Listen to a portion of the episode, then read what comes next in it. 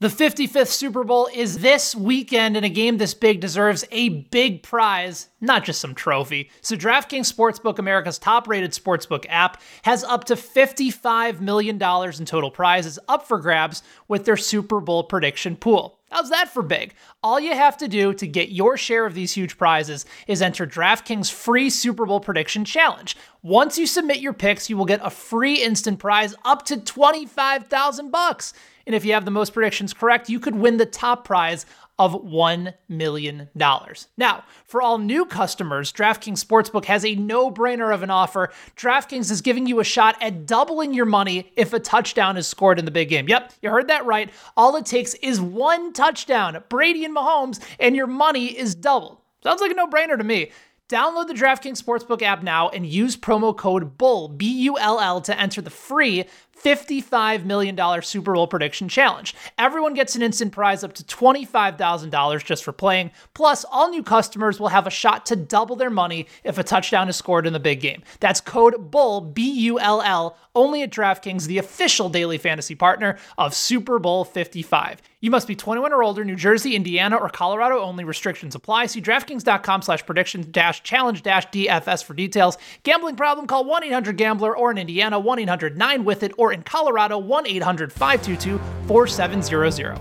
This is the S I Fantasy Podcast. Head to S I dot com slash fantasy for all the latest news, advice, and more to help you win your league. I look at his athletic ability, his explosiveness. He's very good in the red zone, able to get you those touchdowns. I mean, this guy had five touchdowns and thirty receptions. That's pretty much unheard of. Don't forget to subscribe to S I Fantasy Plus for even more content you won't find anywhere else. Every single running back in his first year as the featured back under Andy Reid, dating back to nineteen ninety-nine, has been the R B ten or better. How can we go wrong here with the glide, guys? Here are your hosts, Corey Parson and Michael Fabiano.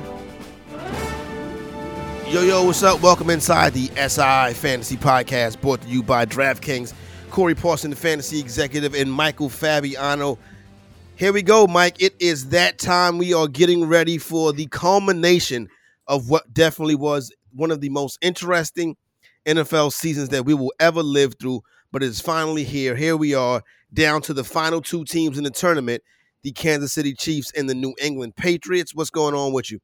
Yeah, man, I can't wait for it. It's going to be interesting with the lack of fans. Of course, there hasn't been Radio Row this season, and there's supposed to be some weather rolling through the Tampa Bay area when the game is going on.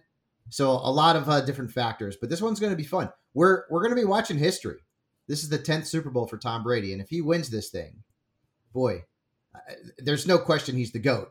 But I mean, he he just solidifies it even further with a win over Patrick Mahomes and the favored Kansas City Chiefs. No doubt. So we're going to hop into that and break that down a little bit. Also, a little bit later on in the program, Mike and Ben Heisler had a chance to speak with Mark Ingram, so we'll throw that interview your way as well. Break down the Super Bowl game, get into some fantasy uh, foot fantasy football Super Bowl facts, courtesy of Mike's article that's right now on S I dot com. But I want to start with some of the latest news going on around the league with these quarterback positions. Obviously, everybody's talking about the comment that um. Brett Favre made yesterday in regards to Deshaun Watson. Listen, Favre has a right to his opinion. You can disagree with it or not disagree with it. We've seen Brett Favre hold teams hostage, well, hold the Packers hostage for several seasons. So, you know, it is what it is on that front. Mainly much to do about nothing. Not a lot of not a lot of stuff coming out of Super Bowl week with no Radio Row. But um, let's get in the hand and let's start with Deshaun Watson. What's the latest with him? I, I listen, the Texans don't have to move this dude. No, they don't. And it could get ugly. If you if you think that Houston is going to dig in their heels and Watson potentially digs in his heels and you get into camps, and I don't know what's happening this offseason because of COVID, but if you get to training camp and these two sides are still at odds and Watson is still a Texan, well, you could see a scenario where he doesn't show up and the Texans find him. And it gets ugly. And from a fantasy perspective, well, we don't want that. So there's been reports that the Raiders are open to trading Derek Carr, which would potentially open the door for them to get into the Deshaun Watson sweepstakes. Uh, Watson reportedly would not veto a trade to the Jets. uh, according to Ralph uh, Vacchiano from S N Y. There's going to be all kinds of rumors over the next several weeks and months until something either happens or doesn't happen. For me, from a fantasy perspective, one of two things: stay in Houston or trade to San Francisco. Denver wouldn't be bad either, but ultimately, I'd probably guess Watson would be a Texan, but they've got a lot of healing to do in terms of that relationship. You know, Bill O'Brien's gone. They've they've turned around their front office, the coaching staff. Everyone is on the same page, and they want Watson. We also know, based on a report uh, from John McClain, and I talked to him on my SiriusXM show a couple of weeks ago, it would take two firsts, two second, and two really good young defensive players for the Texans to maybe even think about it. That's a lot. It's going to cost a lot. Definitely it's going to cost a lot, and it will be the story of the N F L offseason. So we'll be tracking that for you right here on S I dot com and S I Fantasy. Um, so here's my my take on it. Listen, we just saw a situation where same city, different sport, new general manager comes in, new head coach comes in. The old star says, I want out by any means necessary. James Harden forced himself out of Houston. Now, James Harden is towards the back end of his career, you know, gained mm-hmm. a couple pounds. Mm-hmm. Deshaun Watson is up and coming star at the quarterback position. Mm-hmm. Very difficult to, to, to, to part ways with that. You would think that, you know, maybe cooler heads prevail at some point. But if I'm Watson, I definitely want to know that you're not going to be trading with my best player. Right. Yeah. And I think, I think a lot of, uh, a lot of what happens with Watson also will have to do with what the Texans do this offseason, right? Will Fuller's a free agent. I'm sure Watson wants him back. Yep. They, they played very well together. They were a very uh, reliable, productive duo from a fantasy perspective. Houston's gotta, they, they, they have to get themselves into a position where Watson feels more confident that this team is moving into the right direction. And trading New Hopkins was not that direction. And Andre Johnson's comments on social media, those probably swayed Watson away from remaining with Houston. At the end of the day, none of us really know. We're just guessing. So maybe Houston can mend the relationship. Maybe they can't. Maybe there's a point, Corey, where they say, you know what? We're going to trade him because we just can't, we can't get over what's happened in the past. All right, so let's get ready to hop in and break this thing down. Kansas City Chiefs, Tampa Bay Buccaneers. Let's start off with the A F C champion, Kansas City Chiefs, fourteen and two on the regular season. Obviously, we all know the head coach is Andy Reid. The quarterback is the great Patrick Mahomes. On the outside, you got Tyreek Hill, Travis Kelce also coming off an historic season. You got plenty of weapons in the backfield. Nobody really to specifically point the football at. But the Kansas City Chiefs are kind of the team that's been the favorite in the A F C all year, losing only two games on the season and running through the playoffs as such. On the N F C side, we have the eleven and five Tampa Bay Buccaneers. Tom Brady, first year with the team, coached by Bruce Arians, Mike Evans, Chris Godwin on the outside, Leonard Fournette in the backfield now. Got some studs on that defensive line. Also, the Chiefs, I mean, excuse me, the Buccaneers, Uh, came in as the wild card, worked their way all the way through, and now are the first team in N F L history to be playing the Super Bowl in their home stadium. I would ask you this before we get into it: do you know what was the what was the closest to uh, a team playing Super Bowl in their home stadium outside of this game? I remember this, and I'm trying to think about it. It's It was a team that played in the same area, but it wasn't a home stadium. Is that correct? Yes. Okay. Hmm. Was it in California? It was in California. This is correct. Okay. Again, I am... Before everyone gets bored, give them the answer. I'm close. I have it at the tip of my tongue. I can't think of it, though. I, I'm not sure which year it was, but at one point, the San Francisco forty-niners played in the Super Bowl. That's right, was yes. played at, at the University of California Stadium. Right, yes. Okay, that's correct. Yep. I, yeah, I don't remember. All seen the, the I don't great highlight what, I don't of Marshawn Lynch whipping around the trainer's cart in yeah. that stadium. Yeah, I'd have to go back and look that one up, but that's right. I know there was there was at least one instance where it was close to happening, but uh, ultimately did not. Yes, the Dallas Cowboys were not able to pull it off the year they had the game Ugh. down in Jerry's World. Hopefully it'll be back in Jerry World soon, but that's neither here nor there. All right, Mike, let's get in there and hop this one and hop in here and break this one down. Kansas City Chiefs three-point favorites right now. I'm looking at a total, has kind of bounced around a little bit, but right now I am looking at a total of fifty-six and a half, right? Six and a half. Mm-hmm. Kansas City's a three-point favorite. All right, get in here. What do you think, Mike? This is going to be, a lot of people are going to be on the favorite in this one, but the other side obviously is Tom Brady. Right, and if the weather becomes an issue, then the under could be a pretty good play. Yeah. The last time these two teams faced off, they did not hit the fifty-six point total combined. It was close, uh, but they did not get there. So weather could be a factor. They're talking about Uh, chance of thunderstorms throughout the day, although the chances of rain decrease as the day goes on. And this is, of course, going to be uh, an evening kickoff. So maybe the weather won't be as much of a factor. Uh, we're going to have to stick around and find out. The last time these two teams played, both quarterbacks had three touchdown passes. Mahomes threw for almost five hundred yards. Uh, Tyreek had that bananas game. There's no way that's going to happen again. Travis Kelce, though, eight catches in that game. I think that could certainly happen. Kelce could end up being the first tight end to ever win a Super Bowl M V P. It's never happened before. There's never been a tight end to win uh, to win that award. Kelce could potentially be the first here in this game, although, of course, you know, they always go with the quarterback position, even maybe when the quarterback doesn't deserve it. Uh, you could argue that was the case last year with Damian Williams, who also deserved to win the M V P based on his play. But I think this is going to be a high-scoring game, but maybe not to the total if the weather is an issue. It's going to be a close game. I remember earlier on in the week, uh, I was talking to Frankie, and uh, I was I was suggesting, well, maybe you get that half a point with the uh, with the Bucks. Maybe that's the way to go, and that could uh, that could put you over the over the top there. In terms of fantasy, well, you would expect a high scoring game. I wouldn't be having much confidence in any Kansas City running back. I guess Darrell Williams, I have him ranked ahead of Clyde Edwards-Helaire at this point. And and mostly it's chalk. The the X factor could be, does Antonio Brown play or not? Now, he was doubtful earlier in the week, and now it looks like he's trending towards playing. Whatever it is, what it is. I mean, whatever whatever Antonio Brown has to do to get that knee right, he'll he'll do it, and I would assume he'd be out there. But that that brings in uh, you know, another weapon for Tom Brady.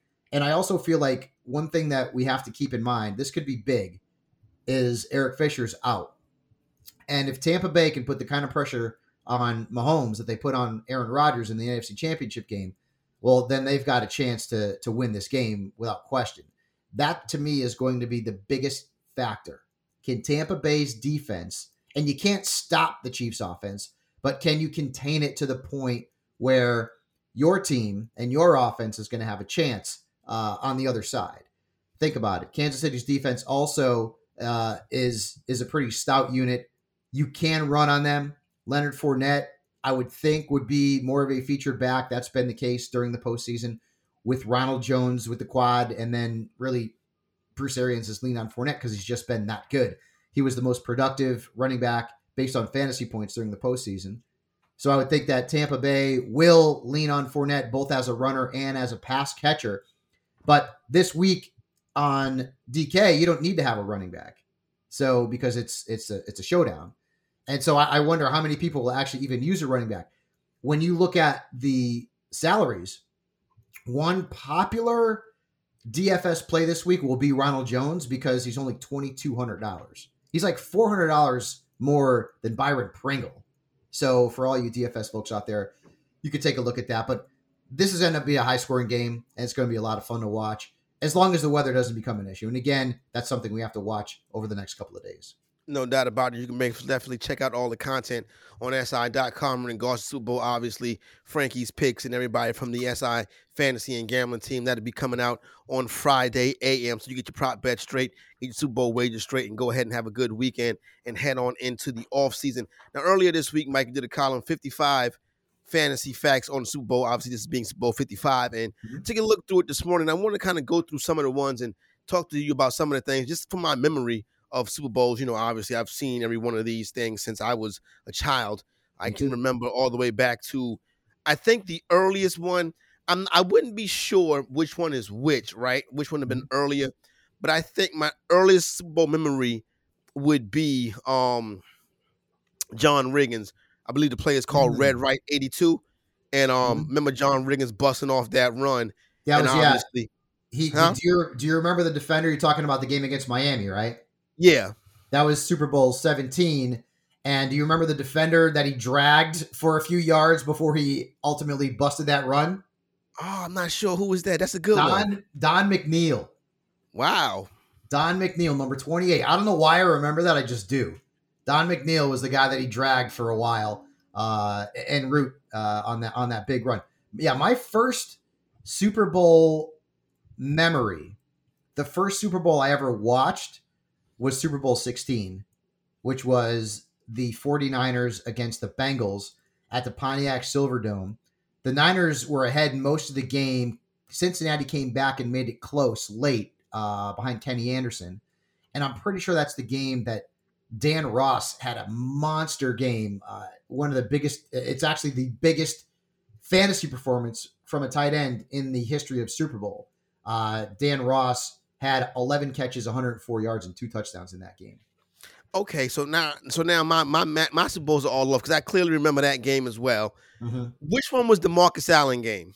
What year was uh, that? Marcus Allen game was eighty-four. That was Super Bowl eighteen. Okay, uh, thirty-eight, uh, thirty-eight to nine. Uh, the Raiders beat the Redskins. Marcus Allen had that reverse field seventy-four yeah. yard touchdown run, and that was the longest touchdown run in Super Bowl history until Willie Parker busted a seventy-five yarder against the Seahawks in Super Bowl forty.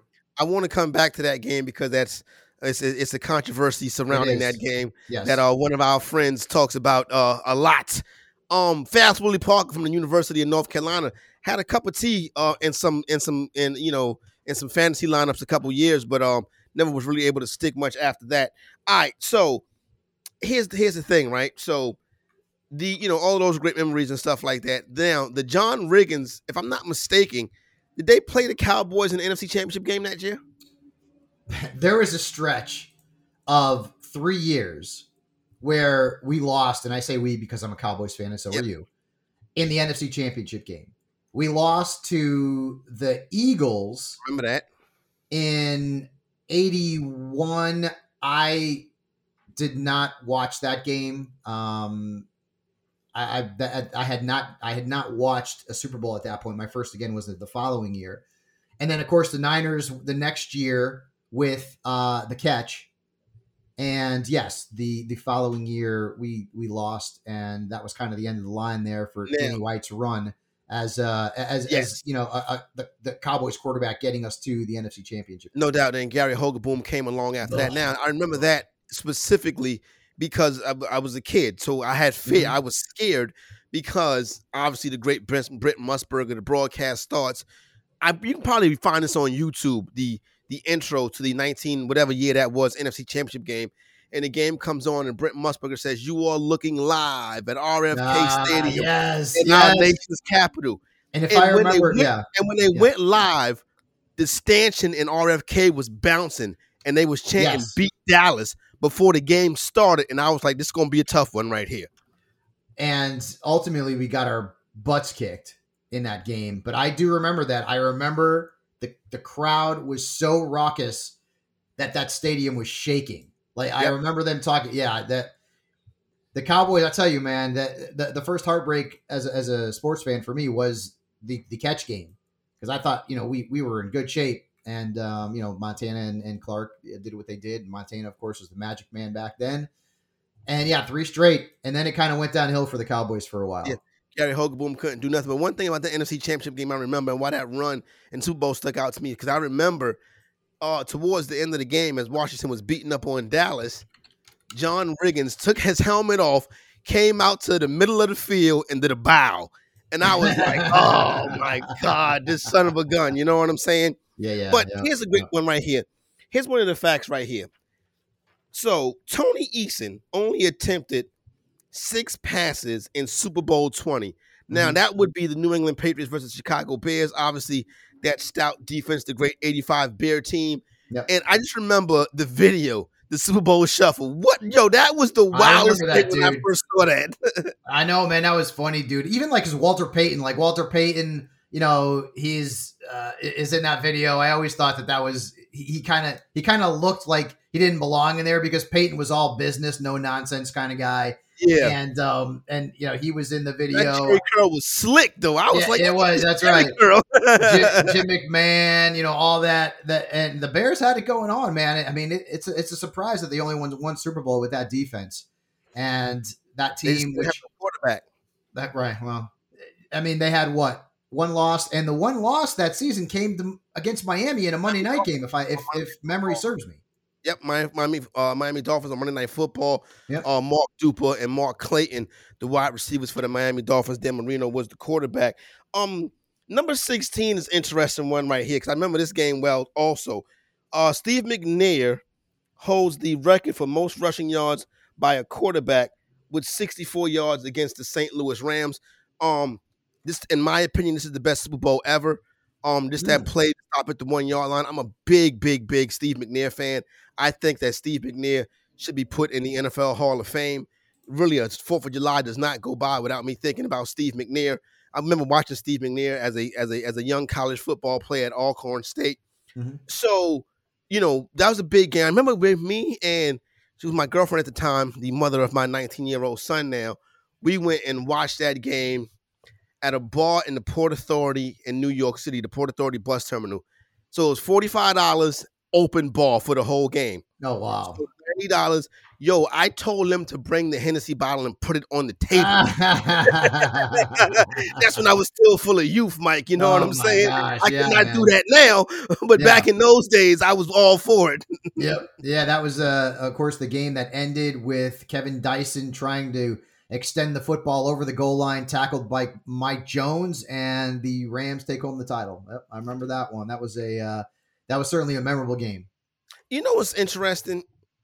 If you look at the stats for London Fletcher and the stats for Ray Lewis, they're very similar. But London you would Fletcher never was a hell of a linebacker. You dude. would he never look really at him good. as a Hall of Famer. But Ray Lewis was first ballot. But their numbers are very similar. London Fletcher had a great career. He played for a long time. He played, I think he played like what? Like he played double digit years. Yeah. I'm not exactly sure how many. I, I want to say like, you know, he played maybe, you know, twelve to fourteen years. I, I don't know off the top of my head, but I remember he, he played for a long, long time. He had a really great career. Uh, he had a stretch of seasons. Every year he had one hundred, tack- one hundred plus tackles. Every yeah. single year. Yeah, he was like super durable. I, I don't think he ever missed a game in the National Football League. That's I don't crazy. think he ever missed a game. And now I'm looking it up. Starting in two thousand with the Rams, all the way to two thousand thirteen. So he was a rookie in ninety-eight. In two thousand with the Rams, all the way down to his last season in Washington, he had at least one hundred eleven tackles, and that was the least that he had, and that was in his final season. He had one hundred sixty-six tackles, which led the N F L in two thousand eleven. He was an absolute tackle monster, uh, a guy that you wanted in your I D P leagues. Yeah, no doubt about it. That was uh, he definitely was a star. Uh, since today is today, might as well go ahead and get into this one. Fantasy football, Super Bowl fact number twenty-two. Nick Foles is the lone player in N F L history to throw a touchdown pass and catch a touchdown pass in the same Super Bowl. His catch was a one-yard pass from Trey Burton. It's in the Hall of Fame right now. You can mm-hmm. win. Hopefully, we go back to the Hall of Fame for the Kings Classic in twenty twenty-one. Let's hope so. We'll get to see it. That play, obviously, is known as the Philly Special. Today is the anniversary. I believe the three-year anniversary of that play.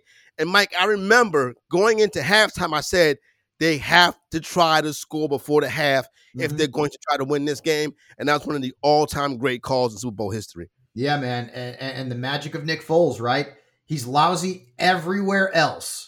But in Philadelphia, I don't know what it was about the city of brotherly love. Nick Foles was a championship caliber quarterback. Remember that season where he had twenty-seven touchdowns and two picks? Yes. He didn't start the season as the guy, but he took over. And boy, he was really, really good. And it's it's amazing because when you think about that season, remember how good Carson Wentz was that season? Yep. He was, he was amazing. He was and then he went to with M V P. And right, and then and then he blew out his knee against the Rams, if if memory serves, and that is correct. And Nick Foles became the hero. And people forget Carson Wentz was really good that season. He was like a top five fantasy quarterback. Then he got hurt and everything went to hell after that for the most yeah, part. It's, it's been all downhill from there, from there since from for Carson Wentz. Um, but that was definitely a, a special play, special moment for the city of brotherly love as they get their lone Super Bowl. Um, so yeah, you know, good times. You know, listen, the Nick Foles thing was interesting, but the year of the twenty-seven touchdowns and the two interceptions that year, Doctor Roto. This we were still doing the show on Sirius X M at this time. Mm-hmm. And Doctor Roto had picked up Nick Foles and started playing Nick Foles. And Doctor Roto's team with Nick Foles, I believe that team either finished second or third in the N F F C Online Championship. Oh, wow. The That's overall, great. Yeah. He, he, he, him and Nick Foles gave it a hell of a run. Shout out to my man, Doctor Roto. All right, number twenty-three, only two non-quarterbacks have scored more than forty fantasy points in the Super Bowl. One was Jerry Rice, who scored forty-three point nine Super, in, in Super Bowl. The other was James White, my man, Jimmy White, the P P R machine. But mm-hmm. Mike, this is really about Jerry Rice. And for my money, Jerry Rice is the best football player ever that's not a quarterback. Yeah, I, I, I could not argue with that point. He scored. Uh, now, th- and remember, this is in this is in four Super Bowls. He scored, I believe, the total was about one hundred forty-one points total, somewhere in that range. Regardless, he is second behind Tom Brady. Tom Brady has played in nine Super Bowls. And yes, it was one forty-one point four for Rice. Tom Brady has played in nine Super Bowls. He's only thirty-one points ahead of Jerry Rice. And he's a quarterback. That's crazy. Like, think about that. think, like, think about that. Jerry Rice averaged over thirty-four points a game in Super Bowls. And he had his final Super Bowl was, of course, with the Raiders. And he had a pretty decent game. It wasn't a huge game. He holds the N F L record for the most receiving yards in the Super Bowl. He leads the N F L in terms of fantasy points by a wide receiver in the Super Bowl. I mean, he's got all the records. He's got all the records. Even in a game, remember the Joe Montana to John Taylor yes. uh, championship where Montana was in the huddle and said, hey, that's John Candy, John Candy. in the stands. Mm-hmm. Was that the one at the Pontiac Silverdome? That, no, no, no, no. That no. was I, that was not in the Pontiac Silverdome. Uh, I'd have to look up exactly where that okay. one was. That was, that was okay. an out. That was an outdoor uh, venue. That was in Joe Robbie. That was in Miami. So that was but the one Jerry in Joe Rice Robbie, had, the John Taylor one. The one in the yes. Silverdome was the one when Anthony Munoz broke his leg. That right. That was the that was okay. the earlier Super Bowl that okay, the it. Niners had played. The Dan Ross uh, one. That was the first one that right. That's the first Super Bowl that I ever saw uh, as okay, a kid. Got it. And Jerry Rice won the M V P, rightly so. He had eleven for two fifteen and a touchdown. His numbers were just insane in, in the big game, and it'll never happen again. It'll never happen again. And every time I think about Jerry Rice, and every time I think about John Elway, you know what I think about? How close the Cowboys were to getting both of those guys. Crazy, right? Both of them. Yep. Yep. It almost happened. They were definitely in the running for that one. The cow, they, the Cowboys, but, the Cowboys were, I believe, the pick after the Niners when they took Rice. And the Cowboys had a trade on the table for John Elway. And it included Danny White, which would have broken my heart at the time because I love Danny White. And ultimately, Denver swooped in and got Elway where the Cowboys might have made the move. The Cowboys were hot on the trail of John Elway that year. They were one of the teams that really was rumored to be putting itself in the position to go get John Elway. Um, so that that that that was also very good. But like a lot of people in Dallas were like kind of tied into Danny White and they thought he'd have a chance to do it. Uh, number thirty-three, Timmy Smith has rushed for more yards in the Super Bowl than any running back in N F L history, putting up two hundred four yards in Super Bowl twenty-two. Is that the Doug Williams game, Mike? That's the Doug Williams game, right? That's the mm-hmm. Doug Williams game. Uh, Timmy Smith still holds the record uh, after all these years. That happened in nineteen eighty-eight. All these years, he still holds the record. Marcus Allen had one hundred ninety-one rushing yards in that game against Washington, but that was the uh, that was the closest. Uh, that's the closest total. That happened uh, a few seasons before Timmy Smith did that. And what's interesting is that Timmy Smith is still tied for sixth in all-time Super Bowl rushing yardage. All time. He played in one game. That's crazy. And he's tied for sixth. And the guys ahead of him all had multiple Super Bowls. All of them. You're talking about guys like Emmett, uh, Franco Harris, Larry Zonka, Terrell Davis, John Riggins, and he's tied with Thurman Thomas. Of course, Thomas had four Super Bowl appearances. So that that's that's a and then Timmy Smith disappeared. Like yeah, he, he was disappeared. Gone. He, was gone. He ended up playing for the Cowboys for like a New York minute, and then his career was over. So I that that little stretch he had with the Cowboys. That is that's one of the most out of nowhere Super Bowl performances, maybe the most out of nowhere Super Bowl performance that you will ever ever find. Legendary performance from Doug Williams, also a legendary S I cover. I oh, remember yeah. the cover with Doug Williams on. I mean, I remember the Sports Illustrated magazine with Doug Williams on the cover after that big win. And I remember them having that parade through Washington, D C. That was a very, very proud franchise in the eighties, Mike. It was, man. You know, you had the Hogs. And, of course, you know, Joe Gibbs was the head coach. And you had, uh, remember remember the Smurfs? Yep, uh-huh. Remember that? Remember remember there was a game against the Cowboys, too, where, where they, they would sell. Broke it up. They, they would, right, Michael Downs. Michael Downs. Dallas like, Cowboy right. history, Mike. Yeah, I know, dude. I know, yeah, yeah. But, yeah, the Redskins were a very proud franchise back uh, back in the day. Hopefully they'll get back to that. I don't know what they're going to be called. Uh, I would I would guess they will not be the football team in twenty twenty-one. Mm-hmm. But hopefully they do get back to you know that that proud tradition, because the Redskins – That's that's one of the great franchises in the National Football League. They've, no they've had doubt about a whole that. lot of success, man. So we talked about Willie Parker earlier, and obviously our boy, the king, Scott Engel, brings up, you cannot mention that game to Scott Engel without him telling you the Seahawks should have won that game, but the referees stole it from the Seahawks because they wanted to see Jerome Bettis win Super Bowl in his hometown. it's, it's Scott's a conspiracy the, theorist now. Yeah, no, I know. I, I remember there was was it a was it a holding call? Was it Locklear? I can't remember. I, again, off the top of my head, there was a couple of bad calls that the referees made, and, and a lot of Seahawks fans were not too pleased about it. And ultimately, because if you remember that game, Ben Roethlisberger played like garbage. He was terrible. He was terrible in that game. If memory serves, again, I'm I'm just thinking off the top of my head. I think. I think he had like nine completions in that game. I want to say he completed like nine passes. He he didn't have a touchdown pass. I think he had a couple of picks in that game. He was brutal, brutal. But it was the and and, and the only touchdown pass the Steelers threw in that game, I think, was Antoine Randall. Yeah, he he was the one that threw the only touchdown pass yeah. in that game. Mm-hmm. So it was um it was a it was a very uh Uh, memorable Super Bowl in that it was in Detroit, where no one really wanted to be because it was wicked cold. I was there, and because the referees were uh, well questioned about their decision making on certain plays. Yeah, no doubt about it. Um, yeah, you know, you know, thankfully they have not gone and taken the Super Bowl back to the city of Detroit yet. Normally, you want to get a nice. Uh, the, normally the N F L media wants a nice warm location to go and uh and put a and put a cherry on top of their season. So that trip to Detroit in February, not really not really a good one. Obviously, remember the snowstorm in Atlanta, and you know, all the things that went around that one. It was a mm-hmm. white suit. Something happened. I don't want to say too much. You know what I mean? Yeah, no, I remember that too. Yeah.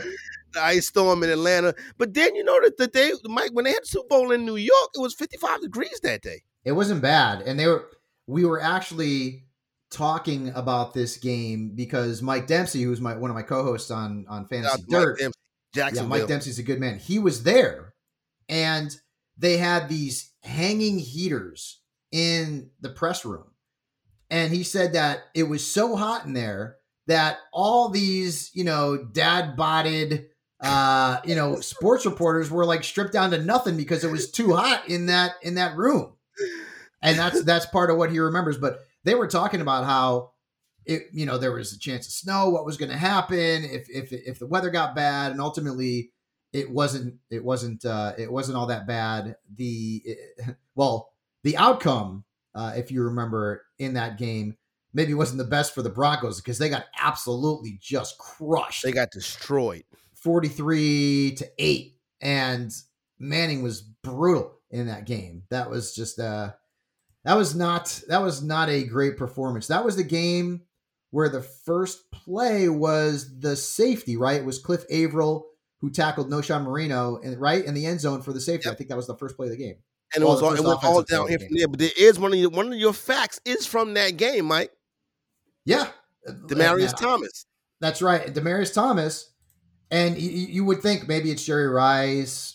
Uh, it was Demaryius Thomas who actually has the most catches in a single Super Bowl game. He had thirteen in that game. Not surprising because Denver was getting killed the whole time, so they had to throw the football a ton. And, and again, Manning was not good in that game at all. Manning Manning was not good in Super Bowls for he the wasn't, Broncos. He's not, he wasn't good in the playoffs. People would always it, it, talk about how terrible Tony Romo was in the playoffs. I'm like, look at Peyton Manning. Remember the forty, like the, the forty-five to three loss to the Jets, the interception, the interception against um against Baltimore. He had some terrible playoff performances. Yeah, he did. Yeah, he, he certainly did. Of course, you know, when when they beat the the Bears in the Super Bowl, that was with the Colts. But the two with Denver, he threw the ball forty-nine times against Seattle because it was all trying to eliminate a deficit that was never going to be eliminated. He had a touchdown and two interceptions, and he lost a fumble. And in the Super Bowl that they won against Carolina, in Super Bowl fifty, I believe it was, mm-hmm. he scored three point six fantasy points. It's tied with Bob Greasy for the fewest fantasy points scored in a game by a quarterback who won the Super Bowl. Ah, wow. Interesting stuff right there. Yo, is this is this correct? Tom Brady has been to the Super Bowl four times since Peyton Manning has retired? When did Manning retired in... Yes. Well, because no, Brady, this is his fourth. So so Manning Manning retired... I'd have, again, I'd have to go back and, and look it up. Uh, the last Super Bowl he was in was fifty. So since then, Brady played Atlanta in, in the greatest comeback in a Super Bowl. Then the Eagles, the Eagles won. Then the Rams, when that, that was a terrible Super Bowl. And then, of course, last year, New England didn't so, get to yeah. the Super Bowl. It was Kansas City. So th- so this would be the fourth time that Brady's been to a Super Bowl since Manning won his Super Bowl uh, with the Broncos in two thousand sixteen. That is that is crazy. That really shows the longevity and the greatness of Tom Brady. Um, and, you know, Peyton Manning was my favorite quarterback of all time, I think. Is that right? I would have never guessed that. Yeah, I love Peyton Manning. But here, the, it's two reasons why I don't have pick, and trust me, I was the last person to take. See, for me, the GOAT was Joe Montana was the GOAT, and then I had Peyton Manning next, and then I had Tom Brady. The comeback versus Atlanta took, to me, that took Brady to the GOAT status, mm-hmm. and what took Peyton Manning off of my number one was the interception with his legacy on the line versus the Saints. Yep, yep. he needed he needed that game. Mm-hmm. To be to, to, to be because his regular season record, Mike, is is top notch. Yep, yeah, yep. Well, so I, right. I don't think it, I don't think now there's any question. Like, I, and Joe Montana was the guy back in the day, especially you know we know as Cowboys fans. Yeah, he was just great. He was great, and he, he got Kansas City to the postseason too. Yeah, he did. They won the A F C Championship game. That they, they they yes so. And I remember the, there was a game against the Denver Broncos, and I believe it might have been on a Monday night. Remember that game? Who was the wide receiver that, that scored that touchdown right side of the end zone, right in the corner? Was it Willie Davis? Montana, it was back and forth in that game. Yep. Mm-hmm. Back and forth, back and forth. I remember, I remember the forth. pass. I don't remember the wide receiver. Yeah, I, I think it might have been Willie Davis. I, uh, again, off the top of my head, I can't remember. It, it might have been. But he was just magic, man. Montana was unbelievable. He was just... It didn't matter. The Niners were down. You knew if he had the football in his hands with enough time on the clock, he was going to beat you. No doubt. And that's kind of the way we feel about Tom Brady right now. So I'm going to go out on a limb on this one, Mike, before we get up out of here, but pass it off to the interview with yourself, Mark Ingram, and Ben Heisler. I am going to go Tampa Bay. Mm. Yes. Tampa Bay twenty-seven, the Kansas City Chiefs twenty-three. Ah, so you are also under the total there. I'm under the total, yes. I Travis Kelce, uh, close to being the M V P, but the M V P goes to Tom Brady. All right. I and and people are going to think this is odd because it seems like anybody who's not like a Bucs or a Patriots or a Brady fan hates him. I don't hate Brady. I love mm-hmm. watching greatness. This guy's great. This I've been listen. I've been watching football since I'm eight years old. Okay, this thirty-two. No, not even thirty. thirty-five years. I mean, I like I've been I've been watching football for a long, long time, man. A long, long time. I and, and it's it's even like when Joe Montana was kicking kicking, you know, Dallas's butt. It was just fun to watch greatness, man. And Tom Brady is the great. He, you are watching every time he steps on a football field, you're watching the greatest player to ever play a position in sports. No one's been better than Tom Brady at quarterback. Nobody, right? The numbers are there. The stats are there. He's forty-three years old. He's going to his tenth Super Bowl. Okay. And, and you can give Bill Belichick all the credit you want. Hell yeah. Bill Belichick's maybe not, maybe he's a top five coach all time, but Tom Brady leaves and the Patriots go to hell. And, and, and, and they, they, they kind of were, they were on their way last season. I think that's why Brady got out. He yeah. Said, yeah I think he knew it was coming. We, we don't have enough talent. We're not going to be able to compete. And he goes to Tampa Bay. And I know Tampa Bay's got a lot of talent, but there's a lot of teams in the league got a lot of talent. They'll go to the Super Bowl. Okay. Cowboys. I mean, geez, like every year it seems like, not this past season, but it on happens paper. all the time. I mean, yeah. All the time. I mean, like, who cares how much talent you have on paper? You got to get there. And so for me, I'm I'm picking the Chiefs to win in a close game, but I'd I'd rather I'd like to see the Buccaneers win, honestly. Like, and I'm not, I'm a Cowboys fan. I don't have a I don't have a dog in the fight. Typically, I root for the N F C team unless it's an N F C East team. That's not no the doubt. Cowboys. I won't root for Washington, the Giants, or the Eagles to win the Super Bowl because I'm a Cowboys fan and I'm bitter. But other than that, I typically do root for, you know, the N F C, or I'll root for a big underdog, whatever whatever the case may be. And there's no underdog in this game. This one's close. So I, I'll go Kansas City, but I would like to see Tom Brady win. The I feel like the, the one the one thing here that that leans me towards Kansas City is that the Chiefs don't have to play a perfect game to win. They mm. have been winning games all season long, close games. They haven't played perfectly, but they're winning. Tom Brady needs to play a near perfect game. The Buccaneers need to play a near perfect game in all three phases to win this game.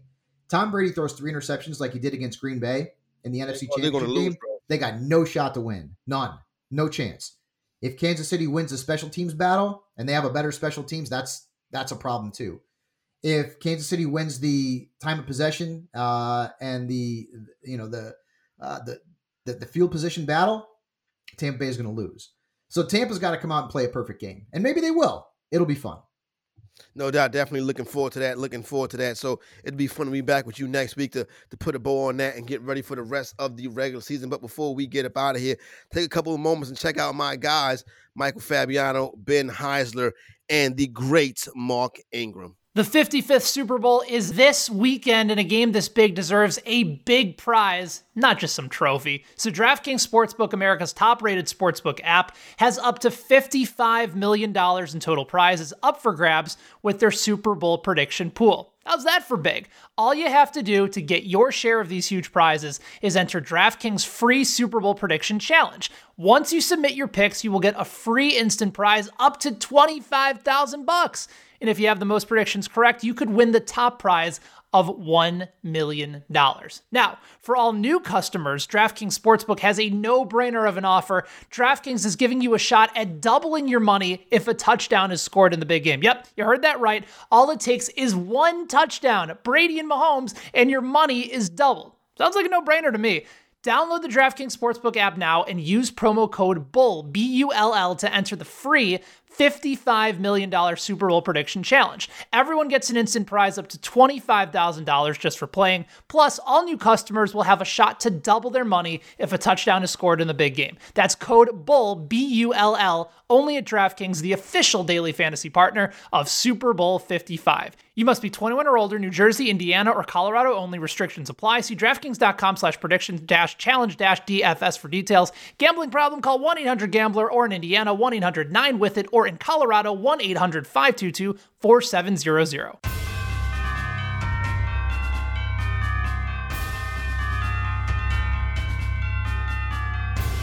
What's up, everybody? This is the S I Fantasy Podcast, another special edition. Ben Heisler, Michael Fabiano. It's presented by DraftKings and DraftKings Sportsbook.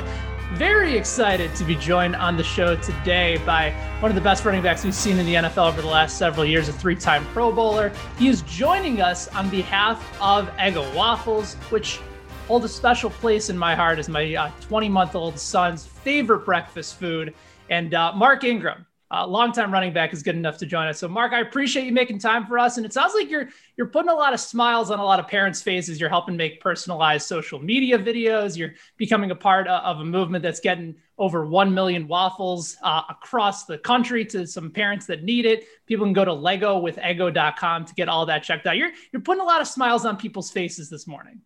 Hey, man, you going to make me give a percentage. No, I'm just playing. You know, you plugged it. No, but, uh, yeah, man, I'm here partnering with Lego with Ego. Like you said, man, I have four kids. You have a twenty-month-old son. You know, the mornings could be crazy. They could be hectic. So I'm partnering with Lego, which is helping parents win and embrace the small wins. You know what I mean? You let go of that morning mayhem and you embrace the small wins, like the comfort of having a warm, beautiful Eggo waffle for breakfast.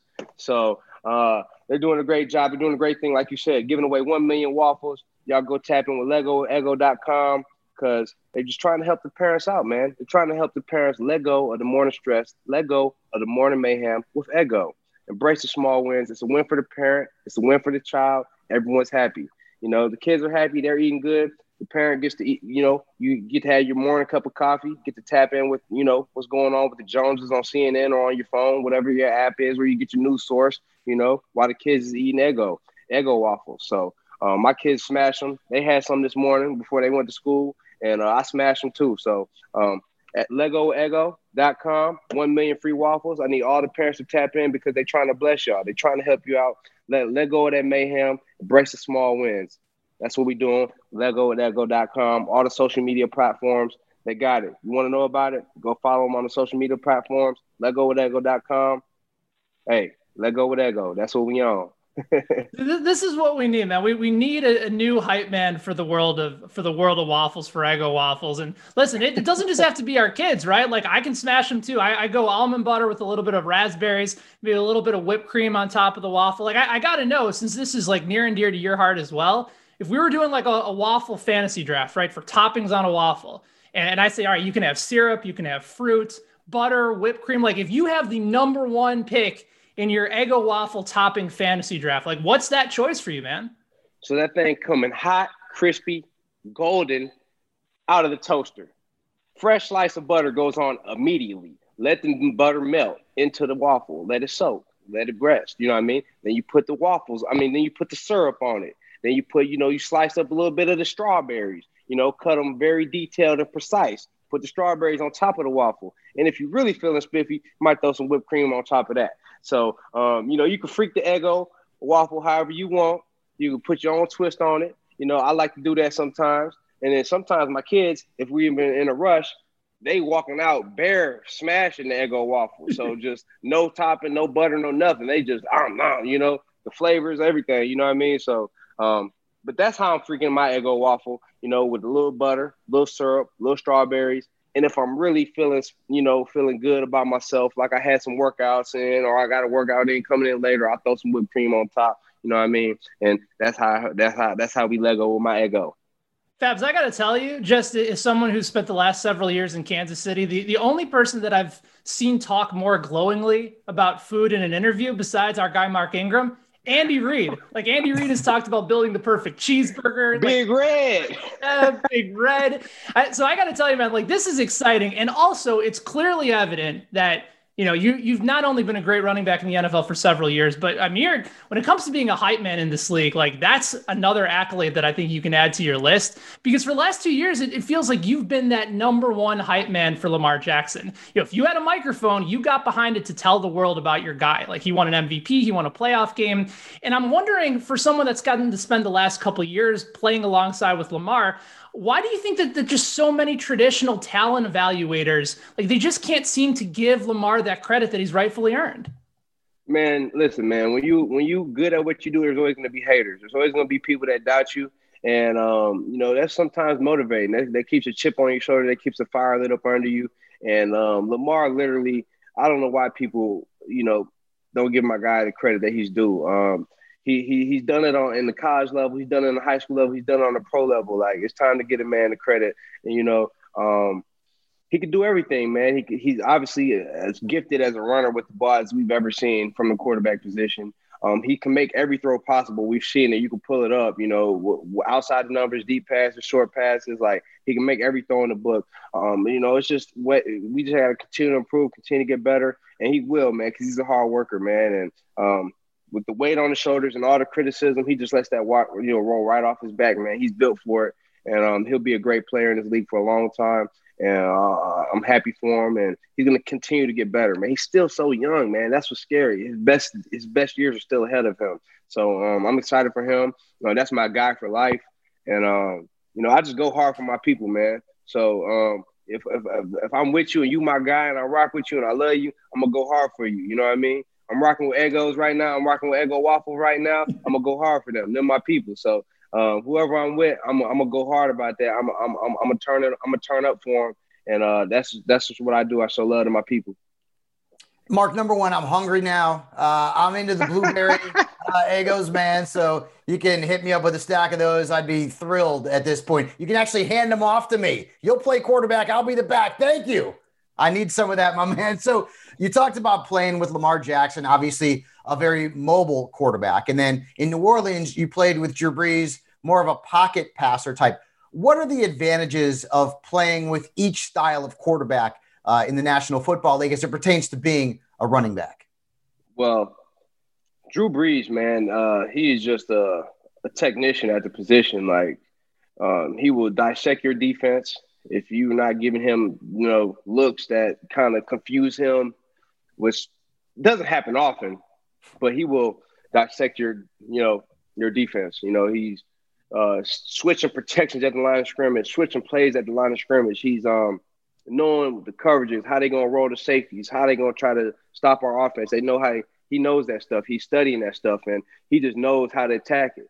And um, Lamar, man, like you said, one of the most probably the most mobile quarterback we've ever seen, right? And um, you could literally have the perfect defense drawn up. Everybody covered, guys have contained, you know, and he somehow finds a way to squeeze through the line of scrimmage and outrun your linebacker and make your safety miss to get third and fourteen when you had the perfect defensive call. I mean, that's the ultimate equalizer, and that's how Lamar makes you pay. Like, and if you want to, you know, if you if you rush him, he kind of buys time and he makes a throw. If you uh if you if, if you sit back in the zone, he'll pick you apart with his arm because he can throw.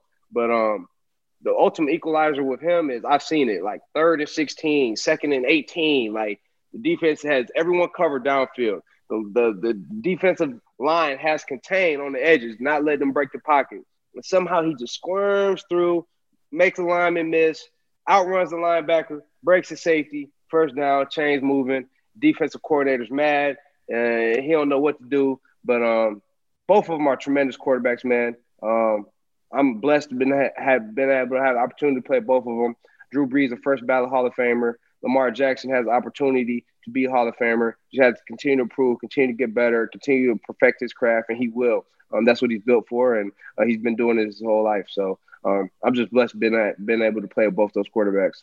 You know, Mark, you spoke glowingly about both of those quarterbacks. You've spoken very highly of, of Eggo Waffles. You've been talking about everybody else, but I want to talk about you for a little bit. Uh, as somebody who has been, you know, one of the better N F L running backs, especially at, at yards after contact, like, you just throw dudes off of you, and that's sort of symbolic uh, to the way that you like to play the game, and that's grown man strength. That's something that, you know, I, maybe I shouldn't speak for Fabs, but me personally, like, I'm not throwing anybody off of me. I don't know what that's like. no, I, so, I'm not either. I'm not underestimating you, man. You might be able to give a little somebody a little swipe pass, throw them on, keep running. You know, I'm not underestimating you.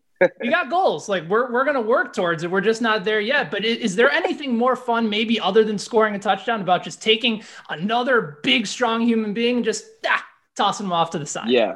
Scoring a touchdown is awesome. But anytime you got a defender and you can just stiff arm them into the ground and keep going, or break them and keep going, you hear the crowd go, ooh, or ah. And when you're running for a touchdown and you look at the film later and you say, okay, yeah, I got him up off me.